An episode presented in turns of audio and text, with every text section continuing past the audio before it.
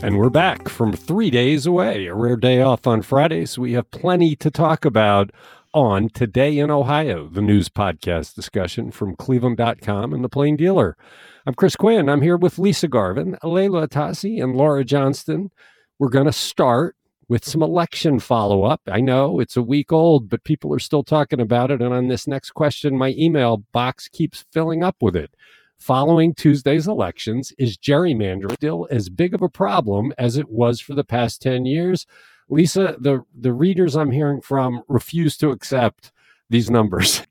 Well, uh, in our story, and this is the, and we have to crunch some numbers here. So, gerrymandering was slightly less egregious in this last election than it has been, and it, you know, knowing that we voted with unconstitutional maps. So, in the November eighth election, we have five Democratic congressional seats and ten Republicans going to the U.S. Congress. So that means that the GOP has sixty-seven percent of the Ohio congressional seats. So when you look at the average votes for Republicans for statewide office, that sits at 59%. If you look at the average vote share of statewide congressional candidates, that's 57%. So that's an 8 to 10 point difference between that and and the actual seats that they hold. This is the smallest gap in at least 10 years. If you look back at the 2010s, the GOP had 12 of 16 congressional seats, 75%, and the average vote of the statewide candidates 56% and the average vote share for congressional candidates was 56%. So that was a 19% difference. So we went from 19% gap to an 8 to 10 point gap. But when you talk to Common Cause d- director Catherine Turcer, she says, yeah, the gerrymander was not as robust or extreme as expected, but they just went from an F grade to a D grade. She said that Dems did win competitive races, but Three of the seats were vulnerable to GOP pickup, whereas no Republican seats were vulnerable to a Democratic challenge. So, um, you know, the map was deemed competitive, um, and the districts are said to be solid for the Democrats. But uh, I don't know. I, I it still looks like a gerrymander to me. It was definitely gerrymandered in the process, but but what is interesting is is that the vote is shifting. More and more people are voting Republican, which means that gulf is shrinking. And you know, people are saying, well, they were all incumbents, so of course they voted for him. you can make any kind of analysis you want, but the numbers are the numbers. People voted in large numbers across this state for Republicans. Yes, they did. And most of the Republican, well, all of the GOP incumbents except one, you know, they have the visibility, obviously, because they're in office and they also have a fundraising edge and draw more donor dollars. But most of them won their races by about 20 points. But they did lose a Republican. I mean, political science professor from the University of Cincinnati, David Niven, says it's a grand cosmic irony irony that the Republicans defended their gerrymandered maps only to you lose, you know, Congressman Steve Chabot's seat to a Democrat. The other problem, of course, is the Democrats are not feel, fielding the best of candidates. Uh, the Democratic Party is in kind of disarray like never before. And unless they can get their act together, it's just not going to be a competitive state. Well, it's and I today in that, Ohio. Oh, go ahead. No, I was just going to say, I think when, you know, when I sat through all the endorsement uh, interviews this last fall, is that so many of the Democratic con- candidates, well, they're running, you know, they'd never run for office before and they're trying to be a senator or, you know, or a lawmaker. So we, there's a lot of inexperience in the pipeline there. Indeed. It's today in Ohio.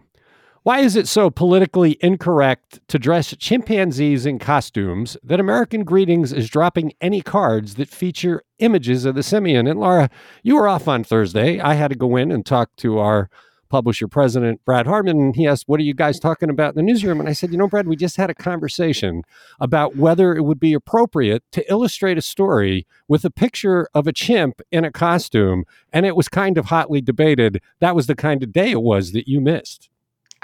I am sorry I missed that conversation. Anytime we talk about animals in the newsroom, I feel like it's a good discussion.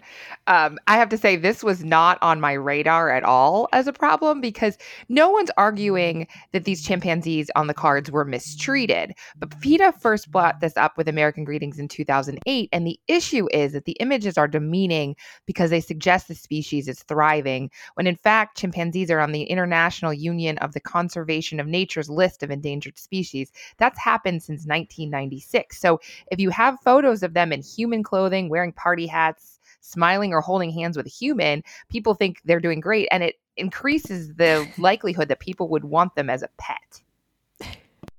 I, I, I got to tell you, this one, with all the stuff we've been talking about for the past week abortion and the red wave, blue wave, all the big issues facing America this just did not seem like one that that should merit this kind of a discussion. Our former colleague Robin Goist is with PETA, and she feels very strongly about it. Was very proud mm-hmm. that American Greetings decided to do this, and we ultimately decided online not to run a photo of a chimpanzee in a costume because we figured we'd get hate mail if we did. But what are we coming to? We've talked about how we seem to be moving too quickly in America and in, in embracing some strange ideas. This feels like one of those to me.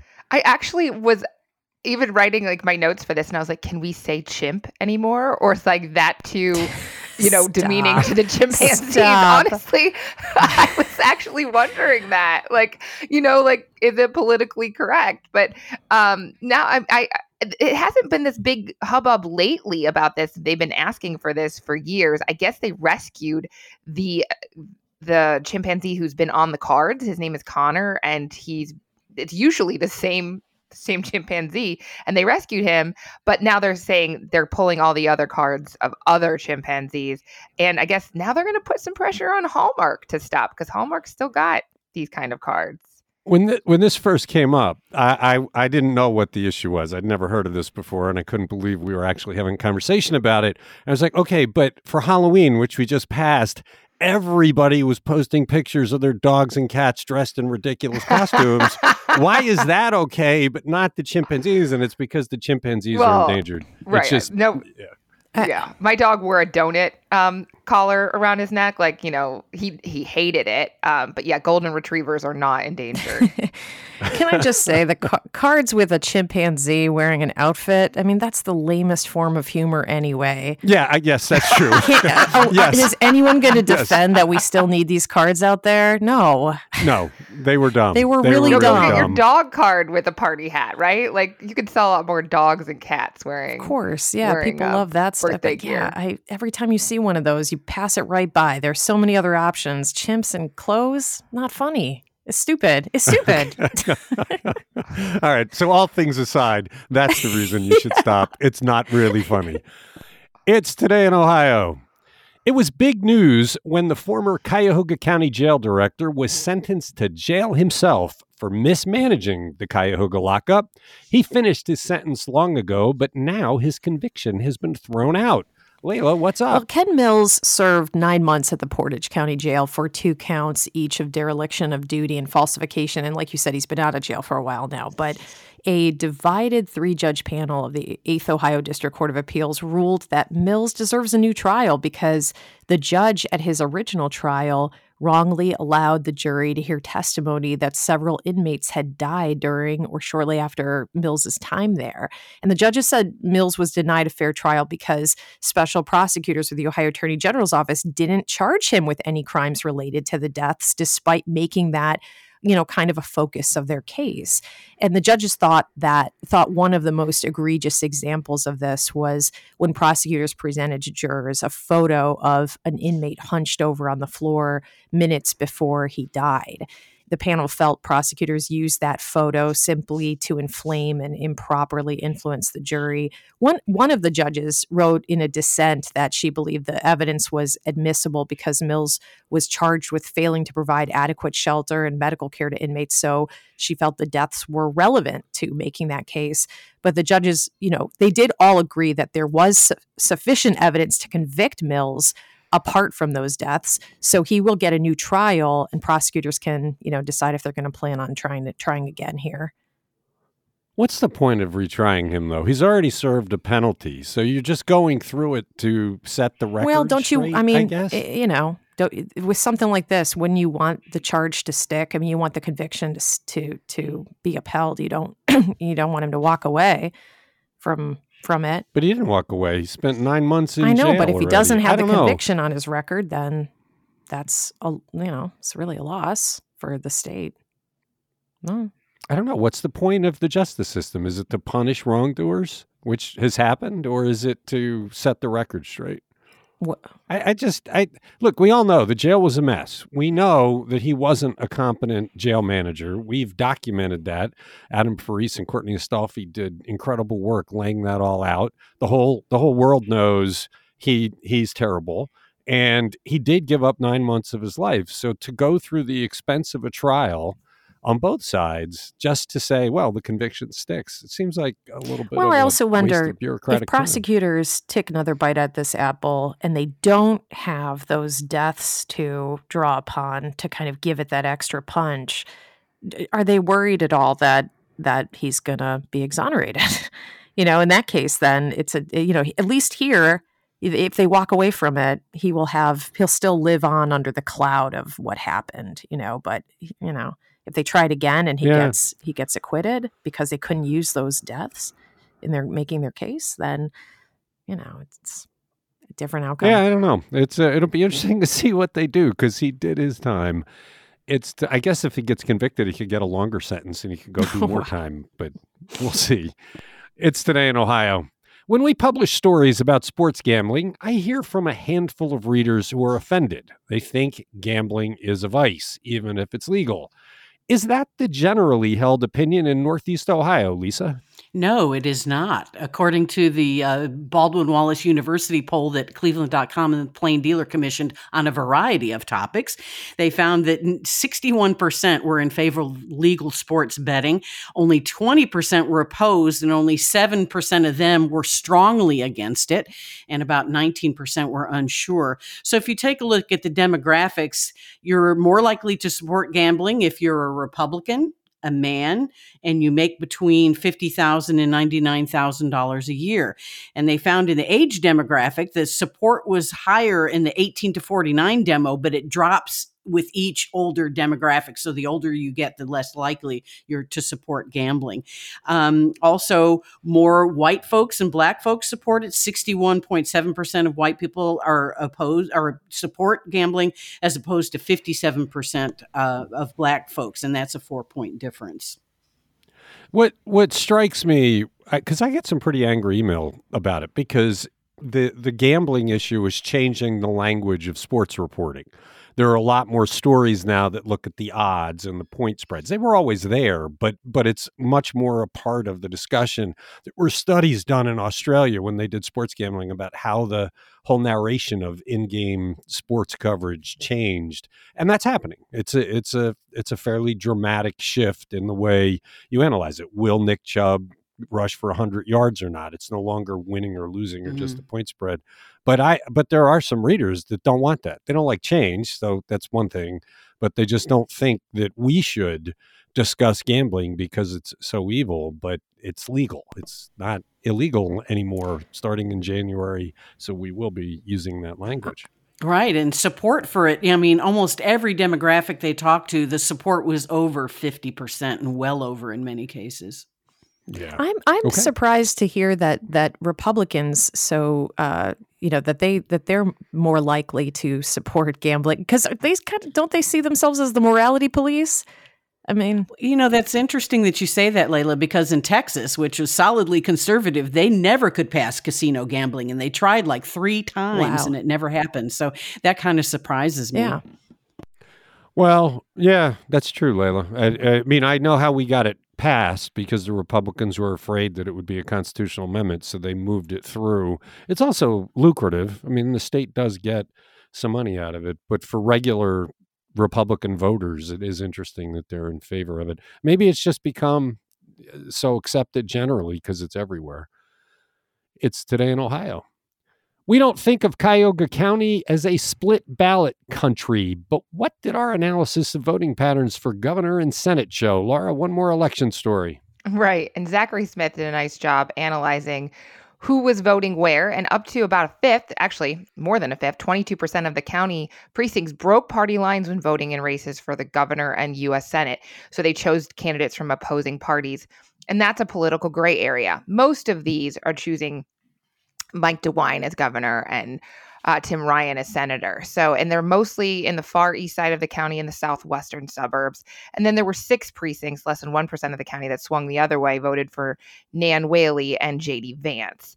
Uh, 66% of the precincts uh, across the county voted for both Democrats, and 10% voted for both Republicans the the map that we published with this mm-hmm. story really was the visual aid of visual aids. You never think of Cuyahoga County as having that much red in it. Well, and I mean, think about it. it it's well, yeah, 10% of the county. And, but we've seen this in the last couple years. Strongsville, super red. Parma, which used to be a completely Democratic stronghold, has some red in it. Seven Hills, North Royalton, Brecksville. I mean, the further south you get, uh, the little bit more rural, you're getting, obviously, it's not, it's very suburban, but you're getting more red. I was really surprised to see that my area of Rocky River is just as blue as you know South Euclid and Cleveland Heights. Although there is like a couple of red precincts right maybe in uh, University Heights. I was surprised by that. Yeah, I, I suggest people look on cleveland.com to see the map because we can talk about it all we want, but sometimes an image is worth thousands of words, and it is. It was really case. interesting to see how many people voted for DeWine and against J.D. Vance. And I wish that trend had just carried through well, the then that was why we had talked about that beforehand, right? Andrew Tobias wrote a story about how Ryan was aiming to pick up those votes, and he really needed to do it to to win, and he did it in Cuyahoga, but not by big enough margins to override the rest of the state. That's because turnout in Cuyahoga was pretty bad overall. Right. I mean, uh, that's part of the problem is the Democrats no longer get out the vote. People don't feel like they're invested in the system, so they stay home. It's today in Ohio. Chris Ronayne scored a huge win just two days after being elected Cuyahoga County Executive naming a chief of staff who was quite popular before he left Greater Cleveland eight years ago. Leila, who is he and what has he been I doing? agree that this was a good get for Ronayne. Last week, uh, he named Eric Wobser to his transition team and, and as his future chief of staff. And until then, Wobser had been the city manager of Sandusky, which is his hometown. He's been there since 2014. Before that, he had been the director of Ohio City Inc. since 2009. That's the community development corporation in the Ohio City neighborhood. And he once served as the manager of the City of Cleveland's Office of Capital Budgeting. Eric presided over Ohio City Inc. during the years when when Ohio City really blossomed into what it is today. So full of restaurants and nightlife and attractions. He helped bring Mitchell's Ice Cream to that shuttered storefront that once housed Moda. Remember Moda, that awful nightclub? and he yeah. knew how to leverage neighborhood anchors like the West Side Market to attract other businesses. And he he took that sensibility with him to Sandusky. So throughout the past eight years, you know, I just couldn't tell you how many times I've heard people say they wish that Eric Wobser would come back to Cleveland for for a moment when former city councilman Joe Cimperman was stepping down from council to become the director of Global Cleveland. There was some chatter that Eric would have come back to the city to be appointed to that council seat, but he was adamant at that time that he was committed to Sandusky. That's his hometown. So I had always felt like that's where his heart was, and uh, you know, didn't. I was really pleasantly surprised to see that he was he was named to this position. He's been on fire. I mean, you know, you want somebody that cares about lakefront development. He moved City Hall off the hmm. lakefront so that they could develop it. I mean, think about that. You know, what? How, how many mayors are going to say, "Yeah, yeah, yeah, what a waste of space"? Like an airport, maybe. Let's get it off the lakefront and do some cool things with it. That town, in his eight years, has been transformed. I mean, he I, has been a wonderkind. And you're right. How many times have we heard? When's he coming back? He spoke at the City Club a few years back, I think, and you had you heard that. When is he coming back? For Chris Ronayne to snag him and bring him back, that is big, big. You know, and looking around online, I saw the story that said that in 2020, it seems he was a finalist for the job of city administrator in in Ann Arbor, Michigan. He has ties there. He's he won, you know, he went to University of Michigan for law school. He he Yeah. um, but he ended up withdrawing his name from consideration there and decided to stay in Sandusky instead and, and help his hometown weather the storm during the pandemic. You know, of course, that town, you know, they suffered so greatly from the sudden loss of tourism dollars and the fact that Cedar Point was closed for half of that season. And he told Ann Arbor, you know, it was an honor to be a finalist, but it would take a near perfect situation for me to consider leaving Sandusky. So this must be that perfect situation. I find it interesting well, that he gave notice about a month ago, well before Chris Ronayne won the election. I think he might have been confident. I got to meet with him when I was doing Rock the Lake and spent a day going around downtown Sandusky. We actually threw axes together at their axe throwing bar and looked at all the development they were doing in the new city hall they were building. And I was super impressed with everything he's been able to accomplish in Sandusky. And if he's able to bring that kind of passion and just efficiency to Cuyahoga County, then we are in for and he things. really has a, a, public service spirit. You know, I was reading that during mm-hmm. hard times in Sandusky, he voluntarily gave back, you know, part of his salary uh, to to help the budget. And you know, when do you hear of that happening? Instead, yeah, we've heard of no, we've heard of city council members in some cities voting to give themselves raises when they got with, with ARPA, ARPA, money. money. so, jeez. Okay, yeah, it's a big get. Let's see what else Chris Ronayne does. He's off to a good start. It's today in Ohio. People in the Parma City School District simply refuse to approve new taxes, rejecting the latest proposal last Tuesday. That leaves the district in a jam, Lisa. How will the superintendent address it? Well, there's a lot of things that aren't going to happen. And uh, Superintendent Charles Smialek says he's not sure that we won't go before voters again. So, issue nine was on the ballot in Parma. It was a 3.95 mil bond issue for Parma schools. It failed for the third time in three years. Out of 36,359 votes cast, 52.4% opposed the bond issue. He said, you know, Smialek said he thought we had a good, strong campaign, but they didn't change enough minds. This uh, levy would have cost $11.53 a month for a $100,000 home. So what happens is immediate. They will not be building the new $194 million high school that would have served the entire school district. They will also lose 79 million in matching funds from the Ohio Facilities Construction Commission. And he said that their consolidation of the district will continue. There is planning underway to close and demolish Parma High School and Redwood Elementary. Parma Park Elementary will become the new central office location and the location for the Parma Academy of Gifted Enrichment, and that's coming soon. He says, but we may have to come back to voters. You know, if we need a new high school, the operating revenues that they got from their last levy in 2011 is running out. So they're, you know, he's not sure what his next steps will be the idea that you just keep coming back and coming back just, just rubs me the wrong way. You, you ought to have a moratorium. If voters go to the polls and say no, shouldn't you get a year before you have to address it again? I, I just, the will of the voters should matter. But if they just keep coming back and back, and often they'll try and do it in a special election when there's low turnout or something to, to cook the books a bit. It's just, if the voters don't want to have the tax, you know, you got to figure it out. But then will they start bitching that there's no high school? I mean, you know. Yeah. But but that look, the voters are the ones that decide how much money the government should have. The voters are the government. They control it. And so if the voters say no more taxes, we we want you to do it within a budget, then you got to work within the budget. Imagine if the county council learned to work within its budget you know it's it's an interesting exercise but to, to repeatedly come back it's just eh, it, i don't know it just you hear people talking about it and they just feel mm-hmm. like it's not right. It, it look it, it's also partly because of ohio's law where the taxes don't rise with inflation. That's a rare thing. Ohio has that cap so that as soon as you pass the tax the value of it starts dropping because you can never collect an extra dollar from it than when you passed it. It's today in ohio Let's talk slush funds. What is the latest round of spending by the Cuyahoga County Council with its terribly misguided move to squander $66 million in stimulus funds on dozens of tiny projects that no one will remember. How do you really feel, Leila. Chris?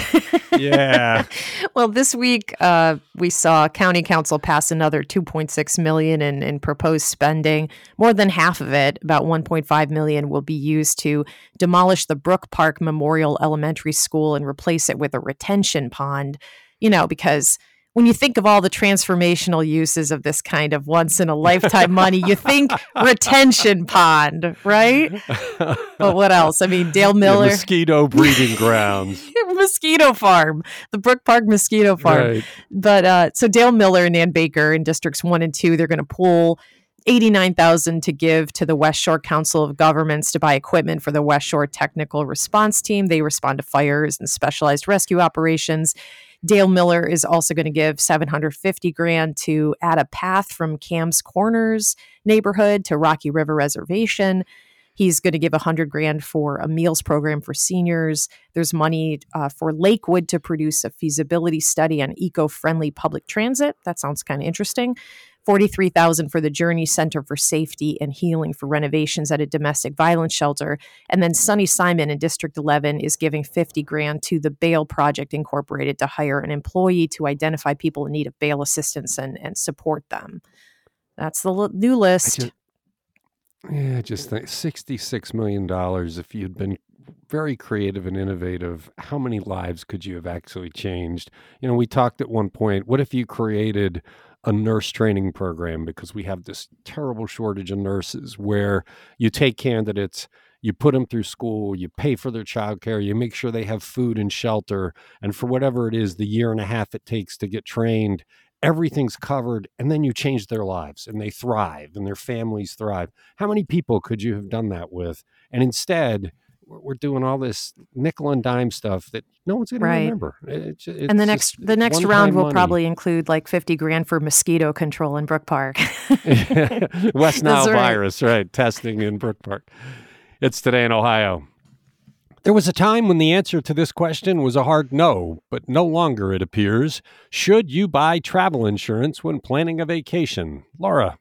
The experts are saying yes, and most travelers agree at this point. More than half, and it depends who you're asking, but up to 95% of some travel agents' clients are getting travel insurance. I have to say, I've never paid for this. Then again, my vacations are really modest compared to the people talking in this story. I've never, you know, been to Belize and had to wait out a hurricane.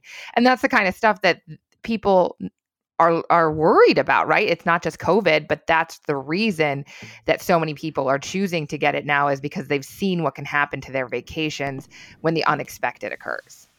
I, I was surprised that the advice was generally that. And it wasn't just advice from people who make money by selling you insurance.